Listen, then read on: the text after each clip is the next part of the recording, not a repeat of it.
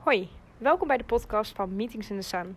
Wij zijn de Nederlandse community voor remote werken en delen verschillende verhalen en tips hierover online.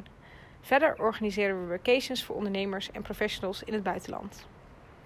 Mijn naam is Alex Malone en ik ben de founder van twee bedrijven, waaronder Meetings in the Sun, en werk regelmatig vanuit het buitenland. Pas geleden werkte ik zes weken vanuit Bali en daar interviewde ik verschillende mensen, verschillende ondernemers, die ook vanuit Bali remote aan het werken waren. Wie zijn deze mensen? Wat doen ze eigenlijk precies? En hoe kunnen ze hun werkzaamheden combineren met een vrij bestaan? Deze en andere vragen stelde ik in Bali. Ik zit hier vandaag met Saskia en uh, je zou haar misschien kunnen kennen van de verschillende blogs die ze schreef voor Meetings in the Sun. Ze komt uit Australië, kwam naar Nederland en woont inmiddels met haar man en kind in Bali.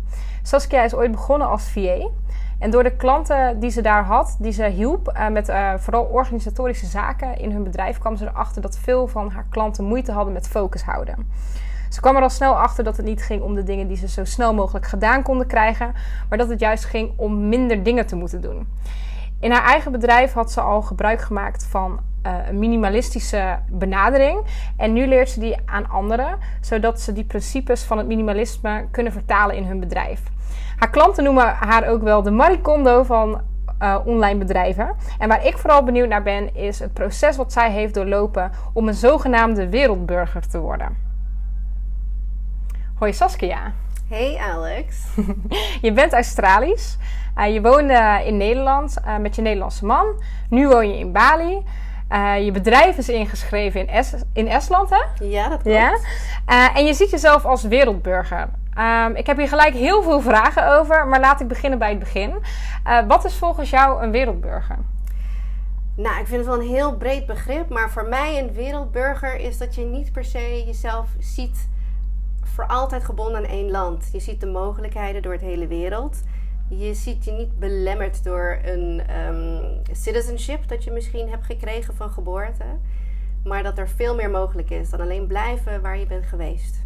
Oké, okay, dus eigenlijk uh, een soort van buitenom de grenzen die er voor ons bepaald zijn van de landen, maar ook zeg maar de systemen die bij zo'n land ja. horen, daar buiten kunnen denken en daar buiten kunnen handelen ook. Zeker, zeker. En het is mij een beetje met de paplepel ingegoten. Ik heb een Nederlandse moeder, heb een Australische vader, maar die is dan in Papua Nieuw-Guinea geboren. Mijn moeder heeft haar leven, ja, is opgegroeid in Zuid-Amerika, in Australië en ook andere plekken in Europa. En dus daardoor is het bij mij altijd duidelijk gemaakt dat er is niet één mogelijkheid om te leven. Ja, oké, nice. Um, ja, ik zei al, ik heb heel veel vragen gelijk al over dat intro-stukje. Um, maar waarom is jouw bedrijf ingeschreven in Estland? ja, dat hoor je niet elke dag. Nee. Um, nou, dus ik had mijn bedrijf uh, voor het eerst was begonnen toen ik in Nederland woonde. Ik was gewoon in de KWK ingeschreven als ZZP'er. Maar dat zit natuurlijk bij je gemeenteinschrijving gekoppeld. Mm -hmm. En zodra jij besluit om echt te emigreren, dus uitschrijven uit Nederland, vervalt die inschrijving ook. Dus bij mij kwam meteen de vraag van ja, shit, we gaan naar Bali, we gaan echt voor definitief tussen haakjes weg. Hoe kan ik alsnog een officieel bedrijf hebben, zodat mijn klanten, of ja, ik kan mijn klanten met echte facturen factureren. Ja. Um, dus uh, via verschillende kanalen ben ik vaker tegen het e-residency gekomen uit Estland. En wat houdt dat in? Nou, Estland die heeft niet genoeg burgers om voldoende belastinggeneratie voor hun land. Dus zij wilden een alternatieve manier vinden, zonder dat de belasting uh, omhoog moest gegooid worden, um, om hoe ze belasting binnen konden krijgen. Nou, ze zagen de Digital Nomad Movement en dachten van, dat is een gat in de markt. Er zijn heel veel mensen die niet vastzitten meer aan één locatie, maar die willen wel een bedrijf houden. En heel veel landen, zoals Nederland, is het heel moeilijk om dat te doen als je echt weggaat. Dus ik heb een e-residency aangevraagd. Dat houdt in, ik mag er niet wonen. Ik mag geen uitkeringen of uh, ziektezorg daar vragen. Uh, maar ik mag wel een bedrijf daar registreren. En dat houdt dus in dat ik dan ook mijn zakelijke belastingen aan Estland betaal. Oké. Okay. Wow, interessant. Heel interessant. En um, die belastingen, um, hoger of lager dan in Nederland? Uh, wel een stuk lager. Ja. En ook minder dingen worden belast. Oké, okay. interessant. Dus ja. je betaalt helemaal geen belasting in Nederland? Nee, daar betaal ik nu geen belasting meer in. Oké. Okay. Ja. Uh, en toen je nog in Nederland woonde, wel? Dan Ja. betaal je perso- pers- persoonsbelasting gewoon in Nederland en je bedrijfsbelasting in Estland. Werkt dat zo? Nee, ik heb de Estlandse bedrijf pas gestart nadat ik vertrok uit Nederland. Oké, Juist omdat eh, volgens mij zou Nederland het niet zo chill vinden als je in Nederland permanent woont ja. en een bedrijf in het buitenland hebt. ja, dus dat is belasting onderduiken dan? Of is dat niet? Nou, je kan het zien als niet. belasting minimaliseren, maar ik weet, het is heel nieuw. En ja, het is grijs gebied. Ja, precies. Er is niet een regel dat bestaat dat zegt dat het niet mag. Maar Estland maakt het heel duidelijk van wij, maken, wij hebben alleen te maken met je eh, zakelijke belasting. Je persoonlijke belasting moet jij nog zien te regelen met het land waar jij burger bent. Ja. En ehm, doe jij zelf je belastingen of heb je daar zo'n tussenpersoon die dat voor je regelt omdat je e-residentie hebt en Ja. het is een speciaal soort iets is wat je Ja, misschien minder goed kent? Precies. Ja, nee, dat is een heel nieuw servicegebied dat is opgestart nu in Estland. Juist omdat mensen zoals ik gaan naar een bedrijf beginnen. Ik spreek geen Ests. Ja. Ik weet niet hoe de wetten in elkaar zitten. Ik heb geen idee wat precies alle belastingregelingen zijn. Wat ik de afgelopen jaren wel in Nederland geleerd heb. Maar ja, dit is natuurlijk heel anders. Ja. Dus ik betaal een vast bedrag aan een eh, bedrijf. Ehm, en zij doen eigenlijk alles voor mij rondom eh, boekhouding, accountancy, belasting. Alles wat daarbij hoort, pakken ze voor mij op. Ze helpen dus ook, eh, als je extra betaalt, om je bedrijf te registreren en je, je BTW-nummer aan te vragen. Oké. Dus ik, ik denk nu al van, oh, had ik dat maar geweten, weet je. Had ik maar die kwaliteit dat ik dat Ja. soort dingen uitzocht. Maar helaas, nou ja. Eh, voor de mensen die dit luisteren zou, en die een bedrijf willen beginnen en niet weten waar ze ooit gaan wonen en Ja. echt vrije ondernemer willen worden, Ja. zou dit een hele goede tip zijn. Ehm, om maar heel eventjes door te gaan op de praktische zaken. Hoe zijn jouw verzekeringen eigenlijk geregeld dan? Eh, nou, momenteel hebben wij een, een soort nomad reisverzekering. Dus dat dekt dan onze reiskosten, die, nou ja, reisverzekering. Eh, ziekteverzekering zit daar ook bij. Ehm, maar daar houdt het momenteel op. Oké, en wat is de naam daarvan? Eh, World Nomads. World Nomads. Ja. Oké. Ehm, ja, jij bent vaak geswitcht van Nederland naar Australië. Je hebt meerdere keren gedacht van oké, dit wordt mijn definitieve woonplaats. Dat heb je zowel in Nederland als in Australië ge- gedacht. Eh, dus dan heb je dus ook elke keer opnieuw je leven daar opgezet in de, ja, met, de, met de mindset van oké, ik blijf hier op een langere tijd. Is het zo makkelijk om van land te switchen? Waar moet je rekening mee houden?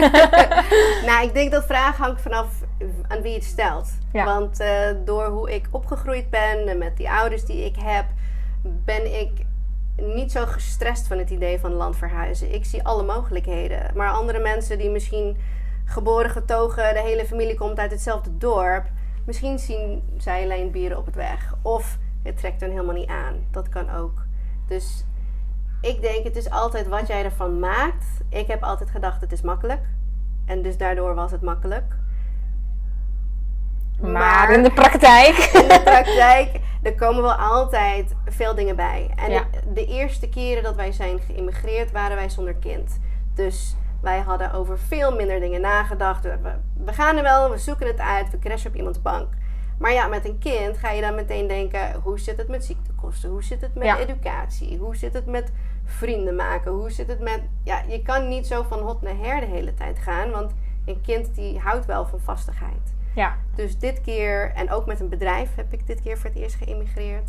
Eh, daar kwam ook veel meer bij kijken. ja, dus wel echt organisatorische rompslomp is wel, wel echt waar.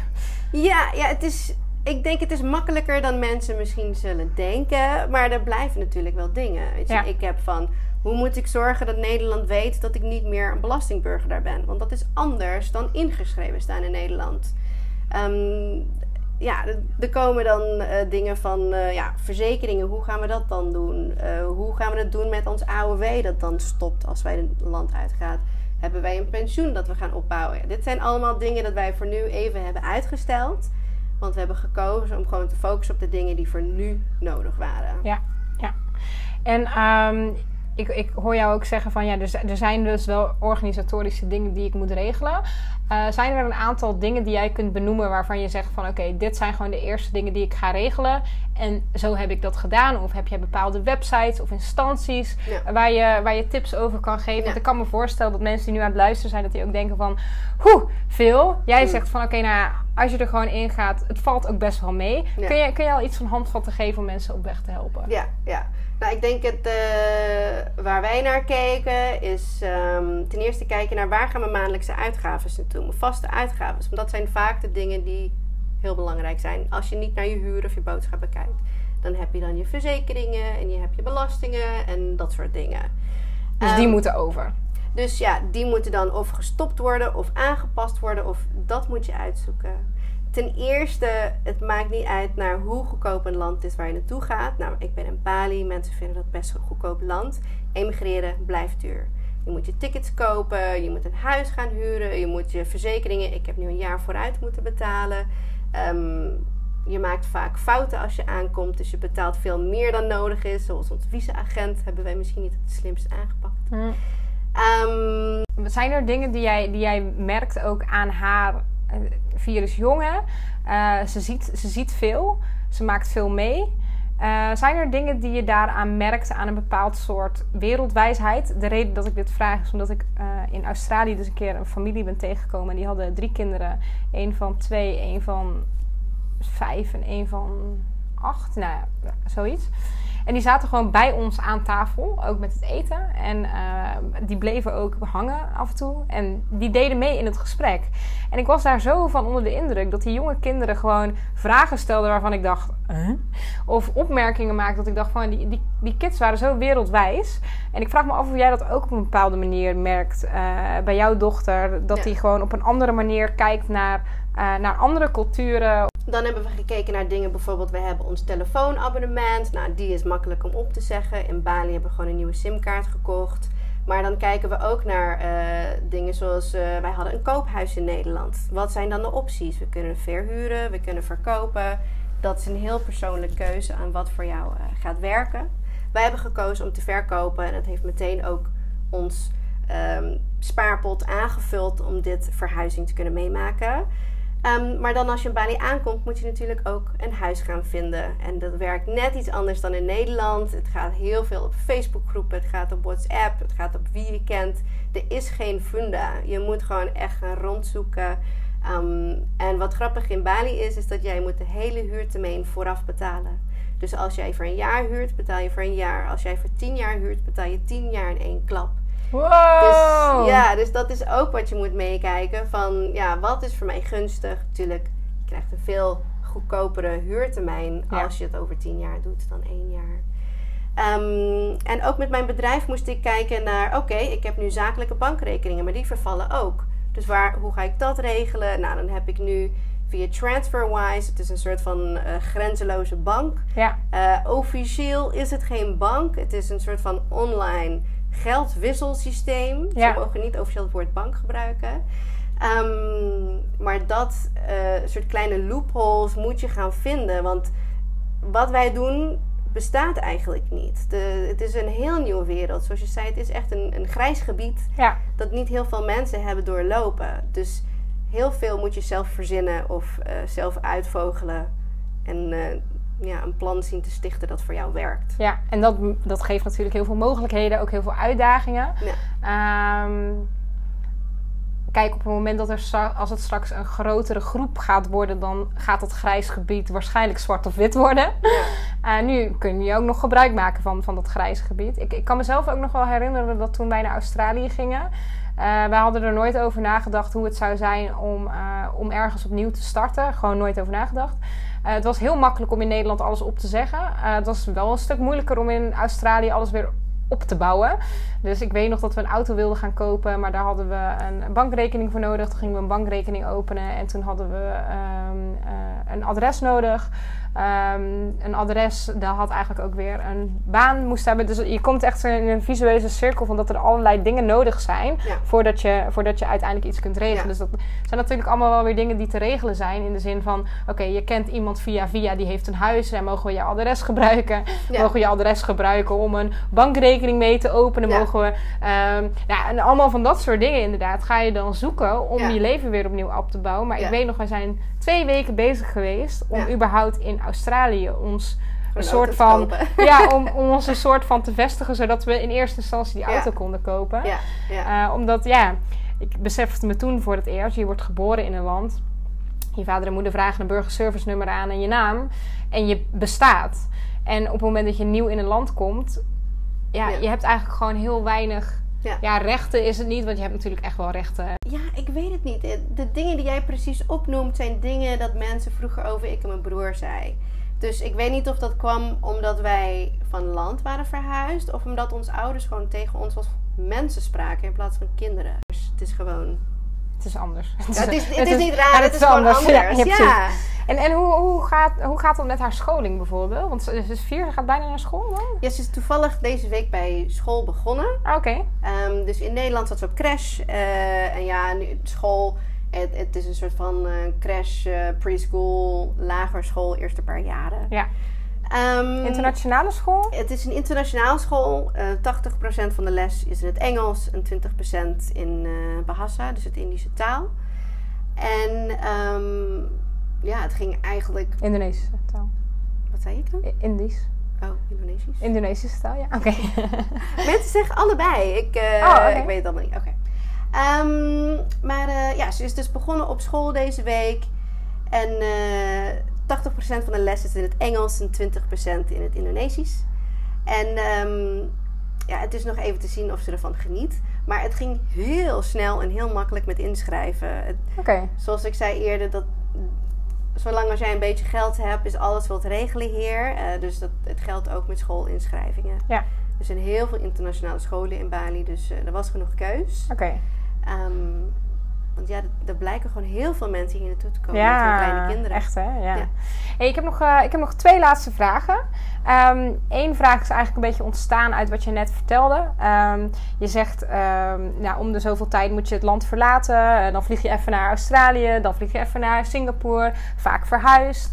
Ehm, hoe zit dat met, eh, met jouw consciousness richting duurzaamheid? Ja, dat is zeker iets waar wij eh, proberen over na te denken. Want eh, ja, Bali is eenmaal een eiland, dus er zijn niet zoveel opties als je echt het land uit wil.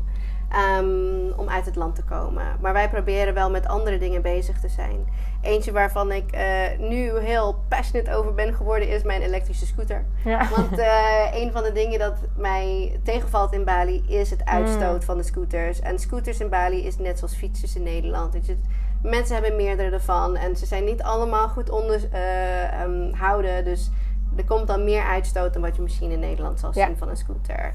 Ehm, en daar ben ik nu aan het kijken, hoe kan ik dit meer naar de mensen hier brengen? Want een elektrische scooter, echt iedereen kijkt zijn ogen uit. Van lokale tot toeristen.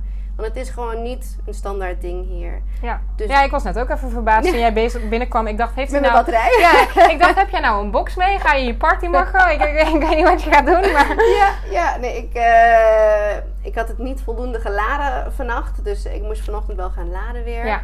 Ehm, maar daar is iets waar ik mee bezig ben. En, ehm, Dus daarin wil je echt een verschil en een impact maken. Ja, Een ja. bepaald soort Zeker. eh, compensatie eigenlijk Ja. voor... eh, ja, oké. ja, ja. En eh, waar mijn man eigenlijk mee bezig is, dus we zijn, hij is momenteel plannen aan het maken om een eco-lodge te bouwen. Dus helemaal zelfvoorzienend ehm, plek waar mensen kunnen komen als ze op vakantie zijn. Dat helemaal lekker in de rimboe, weg van iedereen, eh, om gewoon echt terug tot de natuur te komen. En dat dan te creëren op een manier dat wij een zo'n klein mogelijke voetdruk hebben als het gaat om sustainability. Oké. Oké, dus dat is wel echt degelijk iets waar je mee bezig bent, over nadenkt. En Ja. ook bewust mee probeert om te gaan. Om dat ja, vliegen zoveel mogelijk te reduceren als wat kan. En ook ehm, ja, jouw reizen, de plekken waar je woont, Ja. terug te geven. Ja. Eh, en daar ook impact te kunnen maken op een positieve manier. Ja, weer. Ja, precies. mooi, mooi om te horen. Ehm, laatste vraag. Wat betekent vrijheid voor jou? Nou ja, hier was ik al bang van. Ja. Ja, ik denk, ehm, ja, op zijn kort gezegd, vrijheid voor mij is de ruimte te hebben om te gaan waar we willen en wanneer en met wie. En eh, ja, ik denk dat zal het hoofddoel zijn. En dat is ook een van mijn eh, soort core values in mijn leven en in mijn bedrijf. Om vrijheid te creëren, dus om een online bedrijf te hebben dat nergens bestaat, dat overal bestaat. Dat juist kunnen meenemen om die vrijheid elke dag te kunnen ervaren. mooi, dankjewel. Dankjewel voor dit gesprek. Ja, jij bedankt. Ik heb me goed aan het nadenken gezet. Maar het is, to- het is toch, je bent wel be- niet bekend in dat land. Ja, dus je, je, je past niet in het systeem Je meteen. past niet in het je systeem, bent soms dat een, een vierkant blokje in een cirkelgat. ja, ja, ja. En de dingen die jij opnoemt, is juist de dingen waar ik tegenaan liep toen ik in Nederland aankwam. ja, Want je noemt die dingen in Australië, maar bijvoorbeeld in Australië bestaat geen eh gemeente-inschrijving. Een basisregistraar bestaat niet. Dus toen ik naar Nederland kwam, vond ik het juist lastiger. Omdat je dan allemaal... Je kan niet zeggen van, oh, gebruik mijn adres maar. ja, Jij moet ja. officieel ingeschreven staan. Dus ik vond juist al die dingen... En niks kon ik doen zonder dat dat bestond. Ja. En alles is gekoppeld aan elkaar.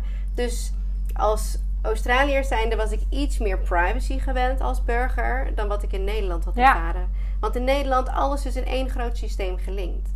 Zodra je bij de gemeente gaat je adres aanpassen, wordt je verzekering ingelicht, wordt eh, je belasting aangepast, hoeveel mensen zitten in je huis en hoeveel eh, ehm, toeslagen mag je dan Ja. hebben. En het zit allemaal aan elkaar gekoppeld. Hoeveel mensen zitten in je Ja. huis? Ja. Ja, precies. En ik vond het echt een beetje Big Brother toen ik kwam. Wie ben jij om te bepalen dat ik maar vier man in deze huis mag hebben?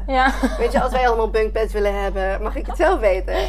Want dat was ik gewend in Australië. Maar Ja. natuurlijk, ik heb het niet meegemaakt, zoals jij het opnoemt, als twee buitenlanders die naar Australië komen. Want als ik terug ga naar Australië, wat ik vaak heb gedaan, Met jouw man. dan pak ik soort Ja, mijn leven weer op. Ik heb familie daar waar Ja, bijvoorbeeld mijn rijbewijs, die heeft altijd een adres nodig. Dat heb ik altijd. Dus dat, ik besta al daar. ja, Ehm, dus dat moeite had ik eh, niet meer teruggaan naar Australië. Ja, Bali, de voordeel. Heel veel is flexibel in Bali. ja. Je kan.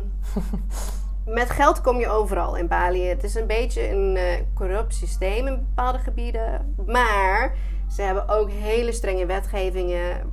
Which you don't screw with. ja. Bijvoorbeeld mensen denken van ja, lekker makkelijk. Ik ga naar Bali. Ik ga gewoon toeristenvisumjes doen en eh, heen en weer. En Ah, ah.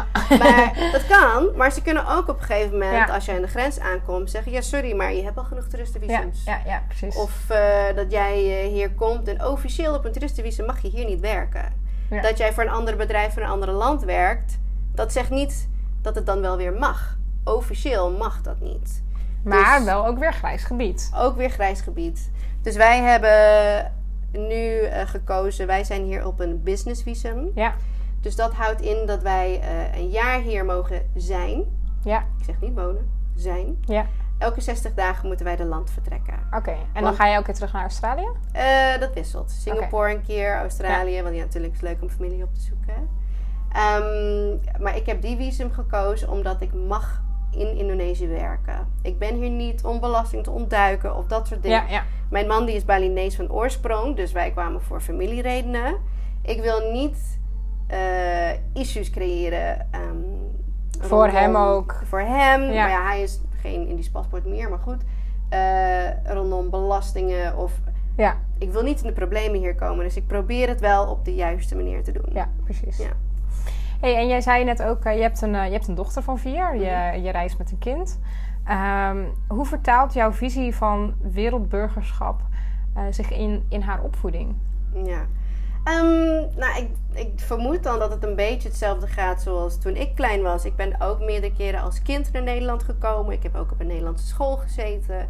Ehm, dus een kind maakt van een situatie hoe jij het brengt. Als jij zegt het is leuk en eh, het is een coole ervaring en wat spannend en eh, op een goed manier exciting.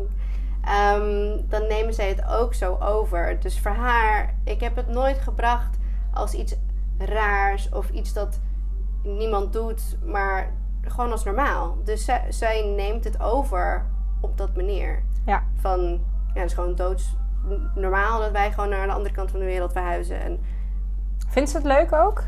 Ja, ja ze, heeft natuurlijk uh, haar wenmomenten gehad. Um, ik weet toen we hier uh, voor het eerst waren, vond ze het fantastisch. Ik mag op de scooter. Ik hoef geen jas aan. Het is elke dag warm. Ik kan zwemmen elke dag. IJsjes. Ja, ijsjes eten. Ja, die regel van in Nederland, als het mooi weer is, gaan we ijs eten. Dat moesten we dan even wel vertalen. Want ja, hier is het 30 graden elke ja. dag. Dus, uh, en dat had zij wel door. Mag ik vandaag weer een ijsje? Ja. Um, maar... Uh, ja, met toen wij ons huis hadden verkocht in Nederland en voordat we ons huis hadden in Bali, er is een drie, vier maanden periode geweest van huishoppen de hele tijd. Van hostel, of nou niet hostel, van hotel tot homestay tot noem het maar op. Ja. En ik merkte wel na een paar maanden dat zij zo was van, ik heb routine nodig. Ik heb gewoon, ik wil elke dag in hetzelfde bed slapen. Ja. Ik wil gewoon in mijn huis met mijn spelletjes en Ja. mijn knuffeltjes en dat soort dingen. Ehm, dus dat merk ik was wel even voor haar lastig. Maar zodra wij een vaste plek hadden, dit is gewoon leven voor haar. Ja. En ja, tegenwoordig de wereld is klein. We WhatsApp bellen met familie elke week. Ehm, de ehm, ja, post is best snel tegenwoordig. We kunnen ook vrij makkelijk naar Australië toe, bijvoorbeeld om oma de open op te zoeken. Dus voor haar, ja, er zijn wel veranderingen geweest, maar zo groot op die leeftijd, dus vier, um, is het niet. Ja. Dus ik, Ja. ik denk dat dat ook misschien uh, daarmee te maken heeft. Maar natuurlijk, als een kind uh, in één land opgroeit uh, tot volwassen leeftijd, wat de meeste mensen doen, dan heb je altijd in je ingestampt van zo is hoe het hoort. Dit Ja. is hoe we werken, dit is hoe we leven, dit is hoe we slapen, dit is hoe we eten. Onbewust heb je dat zo Onbewust neem je Ja. dat mee. En dat is waarom cultuurschok bestaat. Want Ja. je gaat dan ergens anders naartoe en dan ineens ben je in Azië en eh, mensen zitten op een uh, hurktoilet en die eten met hun handen en eh, nou, noem het maar op. Het is heel anders. Maar ik ga ervan uit dat als jij verschillende dingen meemaakt als kind, zie jij dat die dingen zijn niet raar, maar die verschillen zijn juist wat een prachtige wereld maakt. Ja. Dat het normaal is, dat het, het is niet anders. Oké, dat was het. En ik weet, dit einde was heel abrupt. Maar ik vond de rest van het gesprek de moeite waard om toch met jullie te delen. Dus sorry voor dit gekke einde. Maar ik ben nog lerende. En als ondernemer heb ik geleerd dat trial and error belangrijk is. Perfectionisme heeft me heel lang tegengehouden om een leven te creëren wat ik wil. Simpelweg omdat ik maar gewoon niet begon. Dus deze podcast is niet helemaal perfect. Maar ik hoop toch dat je er, net als wij, veel inzichten uit hebt gehaald.